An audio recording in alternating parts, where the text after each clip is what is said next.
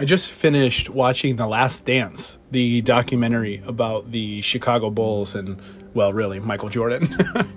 and I was struck by something I believe was Ahmad Rashad said toward the end, which was that the true greatness from Michael Jordan was not just what he did on the court or his ability as a basketball player, but he was so great because he had this ability to be relentlessly present and that struck me well personally as someone who struggles to be present um, but sees the value in it and sees just how um, important it is to be present it, it struck me how applicable that is to our lives whether you know it's somebody like me working in corporate america or um, the second greatest NBA basketball player to ever live, Michael Jordan, of course, just behind LeBron James.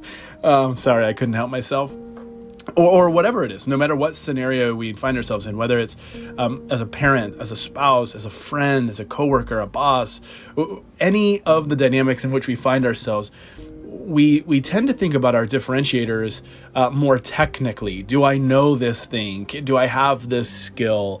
Um, am I good in this area? But really, what will set us apart? What will make us great? What will make us healthy and whole is our ability to be relentlessly present. So I would encourage you, as I encourage myself, not to worry about what happened yesterday, not to worry about what might happen tomorrow, but to choose every day today and to pursue this um, existence of being relentlessly present.